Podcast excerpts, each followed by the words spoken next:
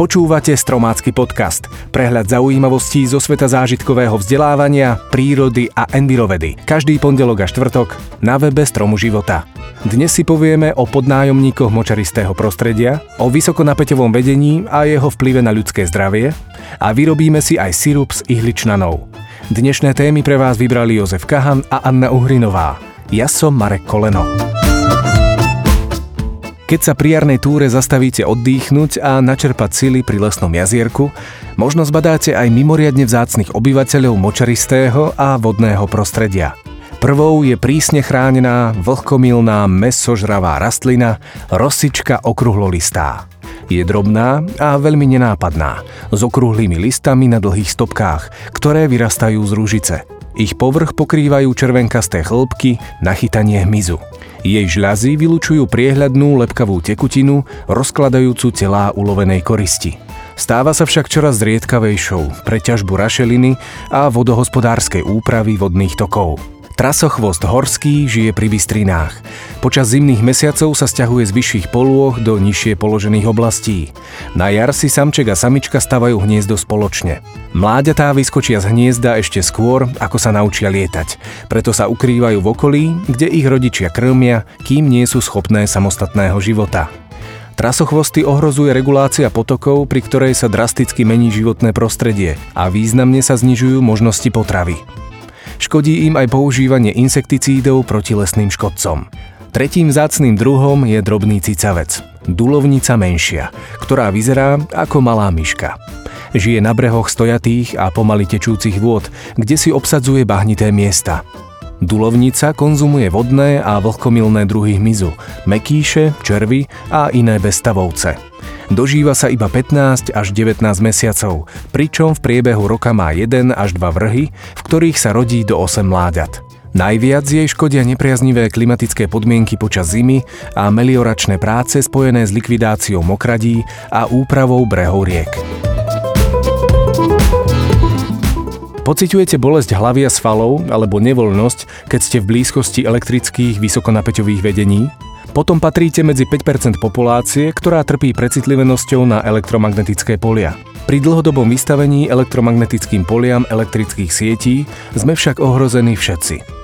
Pôvodne prevládal názor, že negatívny vplyv na ľudský organizmus má elektrický komponent elektromagnetického poľa. Ukázalo sa však, že práve magnetická zložka je to, čo má pri striedavých elektrických prúdoch negatívny účinok na naše telo. Dlhodobý pobyt v takomto magnetickom poli môže viesť k poškodeniu centrálnej nervovej sústavy, podráždeniu a rozladeniu vegetatívnych nervov, cievného systému, hematologickým zmenám, zníženiu sexuálnej potencie a k neplodnosti. Vedci dokázali vplyv pôsobenia určitej dávky elektromagnetického poľa aj na výskyt chronickej depresie. Podľa nedávnej štúdie extrémne hodnoty nízkofrekvenčného elektromagnetického poľa majú dopad aj na receptory membrány bunky. Ak sa dostanú do jej vnútra, môžu spôsobiť genetické zmeny. Nízkofrekvenčné elektromagnetické polia napomáhajú aj vzniku a šíreniu rakoviny, najmä leukémie. Nepodľahneme preto reklame a overme si, či miesto, kde plánujeme žiť, či tráviť voľný čas, nie je v zóne s kritickými hodnotami elektromagnetického poľa. Zobúdzajúca sa príroda vždy na jar prináša nový život. Všetko zelenie a ponúka nám svoju uzdravujúcu silu.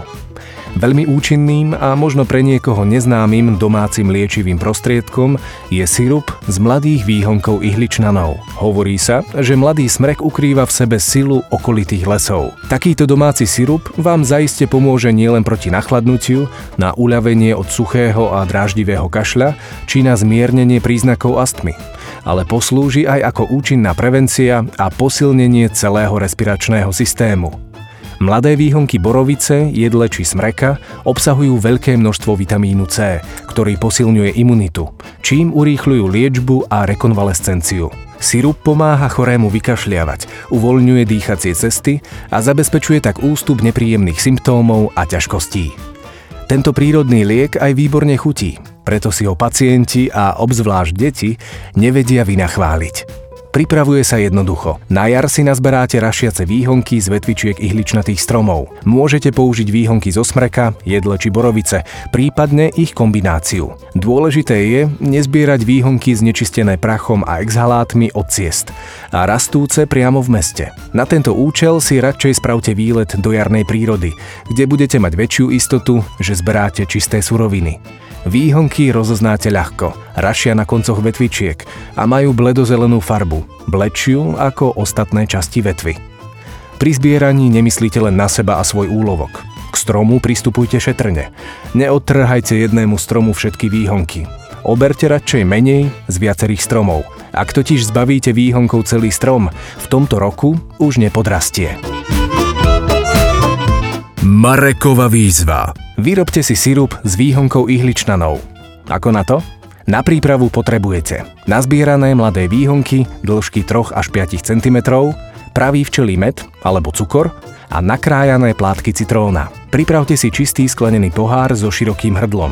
Jeho veľkosť by mala zodpovedať množstvu nazbieraných výhonkov. Výhonky opatrne opláchnite, nasyte v studenej vode a nechajte odkvapkať. Potom ich jednoducho vrstvite do pohára. Každú vrstvu zasypte cukrom alebo zalejte medom. Ak chcete mať kyslejšiu chuť, medzi výhonky a sladidlo pridajte aj 2-3 plátky citróna. Každú vrstvu jemne pritlačte. Takto pokračujte, kým nádoba nie je plná. Nezabudnite, že vrchnú vrstvu by mal tvoriť cukor alebo med. Naplnenú nádobu prikryte a riadne previažte celofánom. Postavte ju na slnečné miesto, napríklad na okno. Zarobenú zmes nechajte pri izbovej teplote odležať asi 3 týždne. Potom hustú šťavu precete cez plátno. Hotový sirup prelejte do vypláchnutých uzatvárateľných nádob a skladujte v chlade. Odporúčané dávkovanie je jedna čajová lyžička ráno a večer. Tak, to bolo z dnešného podcastu všetko. Na budúce si povieme o plastovom kontinente, o inváznych druhoch a pestovať budeme aj vlastné bylinky. Teším sa na vás už tento štvrtok a budem veľmi rád, ak nám dáte aj odber. Ďakujeme.